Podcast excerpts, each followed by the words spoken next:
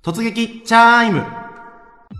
こんにちは、パーソナリティの時津博です。えー、国慶節間近ということでね、えー、もう国慶節がね、あの、すごい値段ですよね。僕ね、あの、旧正月にちょっと一回日本帰ろうかなとか思ってたんですけど、あのまあ、一応ね、国慶節帰る人結構多いんですよ、自分の周りも。で、やっぱりね、旧正月よりちょっと国慶節の方がまだ安いというか、えー、いうことで、あの帰る人多いんですけど、今ね、直前で買おうと思ったら、もうチケット7000円とか8000円するんですよ、往復で。だから14、5万、15万、15 16万みたいな。ね、なんかもう欧米行けるよってぐらいね、なんかヨーロッパ旅行できるよってぐらい高いんですけど、今の時期ね、あの、今、えっ、ー、と、旧正月のチケット買ったら、まあ、2015年9月現在だったら、まあ、大体4000円ぐらい。だからそれだったらまだ、まだマシですけどね、普段日本帰ろうと思ったらね、安い時だったらね、もう2500とかで帰れるんですけど、まあ今だったら4000ぐらいですね。まあまだマシですけど、多分ね、あの、11月、12月とかなっていくにつれて、もう値段も6000円、7000円、8000円と、なんか高い時だったら9000円ぐらいするらしいですからね、旧正月。まああの早めにね、ちょっと買っとかないとって思うんですけど、まだね、あの、中国ってなんかスケジュールがあの結構決まってなくて、10月ぐらいにならないと旧正月がいつ休みみたいなのがちゃんと発表されないみたいなんですよね。まあ、なんですけども、みんな、まあ、大体1週間ぐらい、例年通り1週間ぐらい休みだろうということで、まあ、旧正月の大晦日から1週週間分、えチケット買うっていう人が多いみたいなんですけど、まあ、うちもですね、あの、旧正月休みなんで、まあ、僕ね、上海にいるんでどうしようかなと思ってるんですけど、まあね、あの、チャイムがあるんで、えー、どっかしらどっか行ってね、えー、っと、まあ、レポートできればなというふうに思います。この番組は私、パーソナリティ自らが、えー、様々なイベントやスポットに突撃し、そしてその内容をレポートするという内容になって、内容に変えたら、まあいいや、えー、内容になっております。それでは参ります。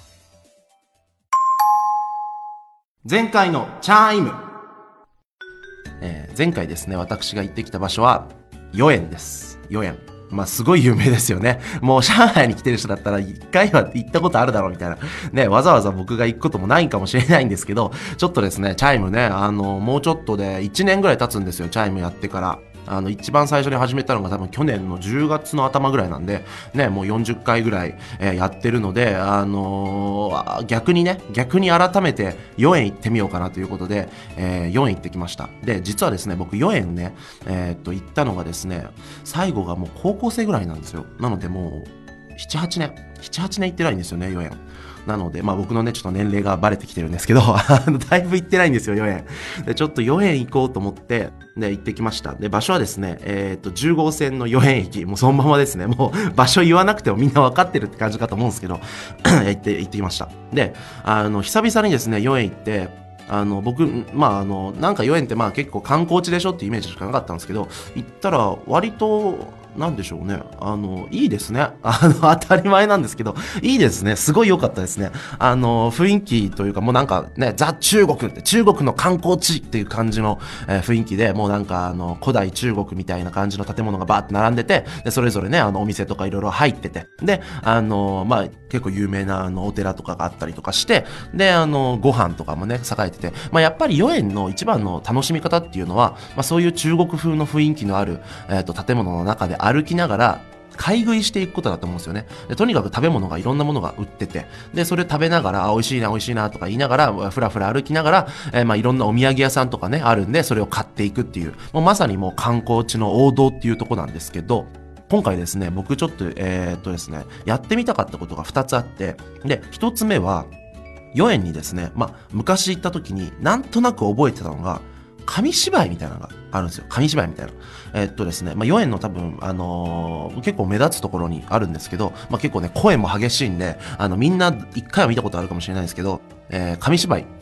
えっとですね、一個一個、あの、覗き穴みたいなのがあって、なんかね、あの、なんか変な響きですけど、あの、覗き穴があって、で、そこ覗いて、で、なんかあの、中華風のね、本当あの、服着た人が、なんかね、もう昔の中国のなんか、メガネみたいなね、グラサンみたいな丸い、あの、ジョン・レノンのメガネみたいなのした人が、あの、中国のね、服着て、それでもうなんか、えっ、ー、と、紙芝居を、えー、やるというところがあるんですよ。で、もうそこがですね、あの、結構人だかりいつもできてるんです。というのもやっぱり紙芝居の音をね、もう生で言って、それでなんか、あの、鐘みたいなバンバン鳴らして、効果音みたいなのをどんどん鳴らしてみたいな、えー、いう感じのね、もうほんと昔ながらの紙芝居っていうのがあったので、ちょっとそこをですね、あの、一回は行きたいなと。ね、あの、いつもですね、何人か、あの、それこそ2、3人ぐらい見てて、で、周り人だかりできてる写真撮ってるみたいな、ね、あの、観光客が、あの、写真撮ってるって感じで、あの、僕も写真とか撮ったことあるんですけど、実際にその紙芝居を見たことはなかったんですよ。ね、あの、なんか覗き穴を要は覗いたことがなかったんで、ちょっとそれ覗いてみようと思って、で、覗いたんですけど、一人ですね、まあ、10元かかるんですよ、10元。ね、で、だいたい2、3分。でも2、3分って言ってるんですけど、多分1分ぐらいしかなかったんですけど、えー、っとですね、まあ、内容がですね、紙芝居の内容がですね、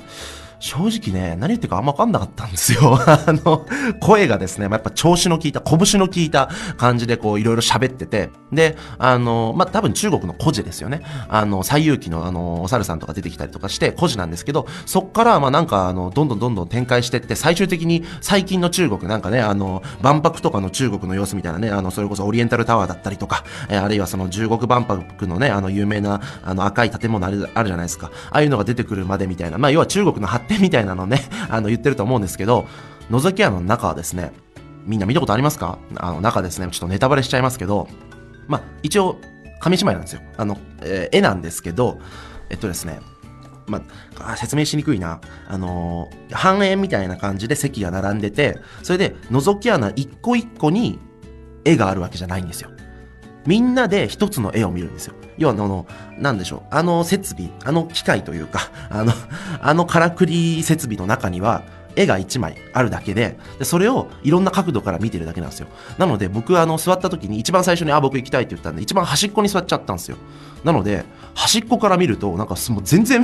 見えにくくってだから真ん中で見るのがすごいおすすめですね。真ん中で見ないと全然わかんないと。で、一応立体視っぽくなってるんですよ。なってるんですけども、とにかく端っこなんで、だから 3D 映画でもそうですよね。3D 映画で結構端っこで見ると、なんか 3D 感が足りなかったりするじゃないですか。やっぱ真ん中で見て、みたいな。まあ、それのなんかもうそのまんまで、だからもう端っこで見ちゃったんで、なんかね、絵がね、こう立体っぽくなってるんですけど、なんか、なんかちょっと浮いてるようにしか見えないだけで、もうただただぼやけてるようにしか見えないっていうね。なんかで、端っこだし、で、端っこでその人が立ってて、そのまま、あの、その人が、あの、喋って、で、鐘叩いて、で、あの、効果音とかバンバン鳴らしてるんで、もううるさいんですよ。右耳から、もう、その人の声がもうすっごいうるさくて、それで端っこで見えにくくて、もな、とにかく頭が痛かったですね。なので、あれ見るときは、まあ、一回はね、なんかね、あの、見るのがいいと思うんですけど、あ真ん中で見ないとダメですね。ただでもな、端っこ寄れ、詰めろ詰めろって言われたんでね、なんか真ん中の方誰も座ってないの、なんか俺端っこで一人見るみたいな感じで、で、なんか後ろからバンバン写メ撮られて、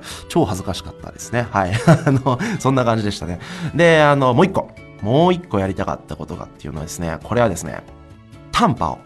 えっとね、タンはあの、スープ、ね、あの、お湯、お湯の湯って書いてスープですね。スープに、あの、包む。ね、あの、ミエンパオとかね、あの、シャオランパオのパオですよ。包むって書いて、えー、それをですね、食べてみたかったんですよ。すごい有名ですよね。なんか4円とか歩いてたら、あの、まあ、大きめのなんかね、あの、小籠包みたいなのにストローを刺して、なんか食べてる人いません？結構いるんですよ。で、それ僕ですね、食べたことないんですよ。ね。なんかまあ肉汁吸ってるだけだろうって思ってたんで、ただでもね、あの、結構有名ですし、ある店ではですね、行列みたいなのができてるんですよ。ね。で、その行列みたいなのができてて、で、あのー、まあね、そんな有名だったら1回ぐらい食べてみてえなと。で、1個15元なんで、まあそんな安くないですよね。まあでもそこそこの値段なんで、まあちょっと食べてみようかと1回ということで、えっと、並んだんですよ。で、並んでて、で、まあ結構、まあまあまあまあ、あの、土曜日の、えー、っと、9月26日土曜日の、えー、っと、昼間だったんで、割と人多かったんですけど、ね、並んで、大体ね、もう20分か30分ぐらい結構並んで、で、ようやく、えっと、買うところにたどり着いて、で、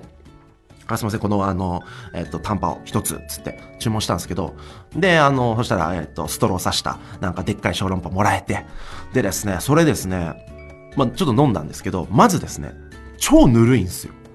ぬるい。もうとにかくぬるいんですよ。だから、俺熱々のスープを飲むっていうイメージだったんで、なんか、えー、ぬるとか思って、まあだからストローさしてんのかと思って。で、ずーっと吸って。まあね、あの、小籠包、でっかい小籠包釣ったって、まあ所詮はね、あの、普段、普通のね、あの、ローソンとかで売ってる肉まんぐらいの大きさなんで、その中に詰まってる肉汁なんて、まあ大したことないじゃないですか。まあシューって吸い終わって、あ、吸い終わった、みたいな。まあ、で、あの、一応ね、あの、えーカニ味噌タンパオとかなんで、まあカニっぽい味した、まあしたかなみたいな。な なんとなくカニっぽい味したかなみたいな感じで、まあまあまあ、こんな感じか、つって。で、飲み終わって。で、じゃあ早速ちょっと身でも食べようかなと思って、まああのね、あの、箸とかもらったら食べようと思って、パッて開けたら、何も入ってないんですよ。ね？僕ね、いや、あの、僕、あれ食べたことある人だったらわかるかもしれないですけど、あれ食べてなかった僕にしたら、あの中に、まあ、普通にね、肉、ね、それこそカニとか、あの、お肉とかね、まあ、豚肉かわかんないですけど、肉が入ってて、まあ、普通の小籠包と同じで肉入ってて、それで包まれてて、ね、肉汁がたっぷりなんで、まずは肉汁を楽しんでください、ストローでね。で、その後で、このね、あの、酢もあるんで、お酢かけて、で、本編をお楽しみください、みたいな、ね、感じだと思ったら、もう、本編ないんですよ、本編が。だから肉、具がないんですよ。あれもう包みの中に肉汁入ってるだけなんですよ。ええー、とか思って、それだったらもう、え、このさっきのね、なんかぬるい、なんか、なんか、なんとなく、あの、カニの味したかなぐらいの肉汁で終わりみたいな。で、それで皮食べるだけみたいな。小麦粉のみみたいな感じで、これで俺2、30分並んだのとか思ってすげえなんかショックで ね、あれね、なんか、あの、なんかもう一人友達と行ったんですけど、もうその人は中に、あ、に具入ってるっつって、え、マジでと思って見たら、あの、カニの肉、ね、あの、肉の端っこみたいなのがちょっと入ってるだけで、えーもうこれだけみたいな。え、これ、これだけっていうね、すげえなんか悲しかったですね。で、もっと悲しかったのが、20、30分並んだって言ったじゃないですか。なんかね、実はですね、この並んでるのは、小籠包なんですよ。でその店って小籠包とタンパオを売ってるんですよ。で、まあ、どっちも15元ぐらいで、小籠包は、あの、まあ、本当よくある小籠包かける8個ぐらいを、なんか、あの、箱に入ってるんですけど、それは並ばなきゃいけなくて、このタンパオは並ばなくていいらしいんですよ。ちゃんとね、それね、実はね、看板に書いてるんですよ。タンパオは並ばなくていいよ、みたいな。不要排隊みたいなこと書いてるんですよ。書いてるんですけど、ちょっとそれちゃんと見てなくって、で、だってなんかね、あの、大々的に書いてるわけじゃなくて、ちっちゃく書いてるし、しかも声掛けもしてもらってないんで、その、あの、店の前で客並んでて、その、注文するとこに客並んでたら、それ並ぶじゃないですか。あ、やっぱ人気店なんだなと思って並ぶじゃないですか。そしたら実は並ばなくてよくて、もうほんと直接、その受け取り口に行って15件払ったら、タンパもらえたんですよ。なんか二重の意味でショックで で、いや、小籠包じゃ食べたかったなとか思って、でもなんかもう一回2、30分並んで小籠包ってわけわかんないじゃないですか。だから結局小籠包食べなくて。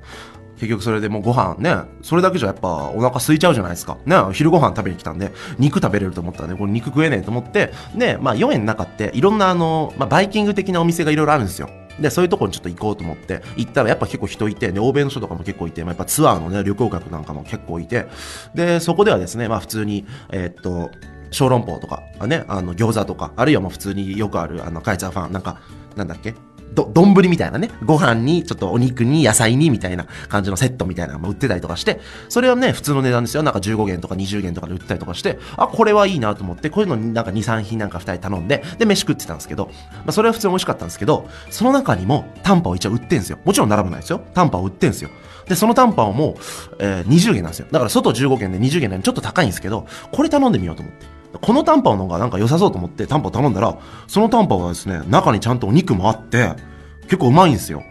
だからね、外で並んでね、タンパを食う意味ないんですよ。だかちょっともうこれはね、もうみんな覚えてほしいですね。あの、4円行って、そのなんかストロー刺して肉食いたいんだったら、並んでるとこ、まあそもそも並ばなくていいんですけど、並ぶ必要なくって、なんか普通に売ってるやつってもう味変わんねえからっていうね。だからもう中で食べた方が意外と肉とかもあってうまいよみたいな感じのことをね、ちょっと言っときたいですね。はいはいはい。でね、あの、まあそれであの食い終わって、まあうまかったなっつって食い終わって、で帰りですね、あの割と人だかりがまたできてる場所があってあの、まあ、その中国風の建物の中のお店の一つですごい賑わってるとこがあってえここなんだろうと思って入ったら日本のフィギュア屋さんなんですよ。ね、あの要はあのアニメのなワンピースとかねああいうのフィギュアとか、えー、とグッズとか売ってる店なんですよ。それがすげえ栄えてて、むっちゃ人いて、若い人とか特に。それもなんか2店舗、3店舗ぐらいあって、もうすご全部、もう大にぎわいなんですよ。で、まあなんかね、全然ちょっと4円っぽくないんですけど、気になって入ったんですけど、フィギュアね、売ってたんですけど、えっとですね、一つですね、まあ、あのワンピースの、まあ、有名なね、キャラクターの、まあ、大体、そのなんだろう、20センチぐらいの、まあ、ちょっと大きめの、机に飾ったら結構立派な感じのフィギュアが、大体まあ、400元か500元ぐらいで売ってて、だからまあね、1万円近いですよね。まあまあするなと思って。まあでも、日本でもそういう系のフィギュアって、まあ大体4、5千円するんですよ。4000円とか5000円ぐらいするんで、まあ、それの倍ぐらいの値段かと。まあまあ、そんなもんかとね、まあ、わざわざ輸入してきてるし、まあ、それぐらいになんのかと思って、えー、まあまあ、で、それ売れてたりとかするんで、あやっぱ結構4、500円使う人いるんだなと思って、やっぱオタクのね、お金を使うのって、やっぱビジネスチャンスなんだなとか思って、で、あの、感動してたんですけど、もっとびっくりしたのが、ワンピースじゃなくて、まあ俺ちょっとね、あんま詳しくないんですけど、まあなんかアイドル系のね、あの女の子の、可愛らしい女の子のフィギュア。それはね、ワンピースよりちょっと大きめなんですけど、えー、っと、大体まあ30センチ、40センチぐらい。だからもう結構大きいやつの、えー、っと、フィギュアが、その値段がですね、なんと1800円だったんですよ。1800円ですよ。1800円。だから、なんだもう3万5千円ぐらいするんですよ。ね。なんか俺、前の前ぐらいのね、突撃チャイムであの、ロブスターでね、1800件使ったっていうのがあったんですけど、あの、まあだからロブスターと同じぐらい値段するんですよ。結構ね、立派な、ね、立派なね、お値段しますねって感じで、割とね、あの、お高い感じで しますねって思って、で、1800件のフィギュアとか、これ買う人いんのかな？でもまだ売ってるんですからね、割と大々的に置いてるんで、売れんだろうなと思って、それも何個も置いてあるんで、で、あの、その横に、もうちょっと立派な、もうちょっと立派な、釣ったってあれですよ。言ったって別に純金でできてるとかじゃなくて、あの、大きさ、まあ、50センチもないですよ。3、40センチぐらいですよ。だから、まあ、大きめの箱だなぐらいの大きさですよ。大きさのフィギュアがあって、で、それであの、店員さんに、うわ、これ1800円もするんですね。こっちもなんか2000円ぐらいするんですか？って言ったら、いや、このフィギュアはね、もうちょっと高いって言われて、え？これより高いの？つって、え、じゃあこのフィギュアいくらすんの？つって、ちなみにですよ。ちなみにこのフィギュア、日本で、日本では、秋葉原とかね、ああいうとこで売ってて、だいたい1万ちょっとです。1万円ぐらい。だから1万円ぐらいで買えるフィギュアですよ。1万円ぐらいで買えるフィギュアが、なんと、3600円だったんですよ。ね？3600円ですよ。3600円。3600円って、7万超えてますよね。3600円って、いやもうこれ買ったら ええと思って、な、何これみたいな。なんかもうブランドもんのなんか、すごい高い服買ってるぐらいの値段ですよ。3600円ですよ。ねなんかもう生活費ですよね。3600円もすんのとか思って。で、それよく考えたら、じゃあ、日本からね、それこそもう1万いくらとかのフィギュアをなんか5つぐらいこう持ってきて、ネットでね、これ3600円ね、あの、店舗だったらするけど、うちは2000円で売りますよって。それでも4万ですからね。だいぶ安いですよ、店より。っつって、転売したら、儲かんじゃねえとか思って。で、それで思い出したのが、僕、あの、以前ね、あの、まあ、秋葉原じゃないんですけど、まあ、の、大阪で、あ、日本橋っていう、あの、まあ、秋葉原みたいに、いろいろ、フィギュアが売ってるとこあるんですけど、そこ行った時に、中国人の人が結構ね、あのー、フィギュア買ってったんですよ。それも大きめのフィギュア。もうそれこそ5個とか6個みたいな。買ってったんですよ。アート。彼らこっちで転売してんじゃねえと思って。これはね、なんか思わぬビジネスチャンスというか なんかね、これだけでね、なんか4、5万儲けれんじゃねえとか思って、まあね、まあ交通費とかね、まああの航空費とか考えるとね、さっきね、あの、オープニングも言ったように、あの、割とね、しますけど、でもこれ大量に買ってったら、こっちで十分儲けれんじゃんとか思って、まあ小遣い稼ぎ程度かもしんないですけど、これ儲けれんじゃんとか思って、なんかね、なんか豫園で思わぬ発見をしてしまいました。はい。次回のチャイムちょっとね、あのー、前回のチャイムでね、今回豫園行ったんですけど、ちょっと反省ですね。やっぱりね、あんまり、あんまり目新しいものはなんかいろいろ喋ったんですけど、なかったなーって感じなんで、ちょっと反省なんで、ちょっと国慶節ね、もともとまた別のね、また観光地っぽいとこ行こうとしたんですけど、なんか他のね、なんかやっぱニッチなとこ行こうと思います。はい。で、あの、国慶節中に結構いろんなイベントとかあるんですよ。で、あるんで、ちょっとその中から何か一つ選んでいこうと思います。はい。なのでですね、ちょっとですね、あの、申し訳ないですけど、まだ国慶節何行くか、ちょっと決まってません。はい。あの、決まってないです。で、次回の配信が、えっと、次の週じゃなくて、次の次の週ですよね。だから2週間空いちゃうんで、ちょっとその間に何かしら、何かしらちょっとイベント行ってこいと思います。ね、ちょっとね、候補、一応候補、あの、あげたいですけど、えっと、まあでもこん中から行くかどうかまだ決まってないですけどね、ちょっと値段との相談もあるんで、まず一つが、脱出ゲーム。前もね、脱出ゲーム行こうかって話したんですけど、ちょっとこれ、やっぱさすがにもうやっぱ行こうかっていうので、ちょっと脱出ゲーム一つで、で、もう一つが、なんかね、コナンの脱出ゲームがあるんですよ。コナンの脱出ゲーム。えっとね、なんかね、プルプルっていう PURU、PURU っていうなんかあの施設があって、そこの、まあ多分常設イベント会場みたいなとこだと思うんですけど、えっと、そこでですね、なんかね、あの、コナンの、えー、コナンの世界観でた、対決しようみたいなイベントがあるんですよ。ちょっとそれ気になるんですけど、まあ、どういうイベントかっていうと、なんかですね、片っぽがですね、えっと、怪盗側。ね、多分キッド側、怪盗キッドですね。怪盗側になって、で、片っぽがコナン側になる。要は、片っぽが犯罪者側で、片っぽが、えっと、探偵側。ね、正義 VS 悪みたいな感じで、えっと、戦うんですけど、ね、えっとですね、お互い、なんかね、あのー、腕にですね、あの、装置みたいなのついてて、ね、えっとですね、見つかったらアウトなんですよ。で、あの、たん、えっ、ー、と、怪盗側は、あの、逃げるんです。逃げて、多分お宝を探すんです。で、探偵側は、その相手がどう動いたかっていうのが、なんか GPS みたいなの出てくるんですよ。で、それを元に、今あいつはどこにいるっていうのを、こう、探して、それで見つけたらアウトみたいな。だからまあ、鬼ごっこみたいな、かくれんぼみたいな、鬼ごっこプラスかくれんぼみたいなのを、まあ、そのね、GPS とかね、そういう機械とか使って、モバイルの機械を使って遊ぶみたいな、そういうですね、なんか、あの、イベントがあるみたいなんで、ちょっとそれ気になるんで、まあ、それをまず候補にしたいんですが、あのー、何せですね、国慶節、まあ、2週間ぐらいね、あのー、全部で、あの、次の配信まであるので、なんか他にもうちょっと面白いのあったらそっちに変えるかもしれません。ということで、えっと、次回は、あの、何かしらちゃんとしたイベント行ってくるんでね、えー、ちょっとすいませんね、なんか今週ね、なんか愚痴だけのなんか回になっちゃったんで。はい、ということで、えっと、今週はここまでお相手は時津博士でした。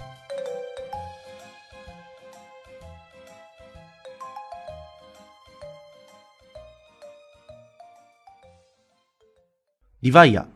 それは海外から日本語のポッドキャストを聞けるアプリ。リヴァイア。それは海外に住むあなたに現地の情報を届けるアプリ。リヴァイア。それはみんなで番組を投稿、発信するアプリ。私たちと一緒に新時代のエンターテインメントを作りましょう。今すぐ LIVAIA で検索。リヴァイア。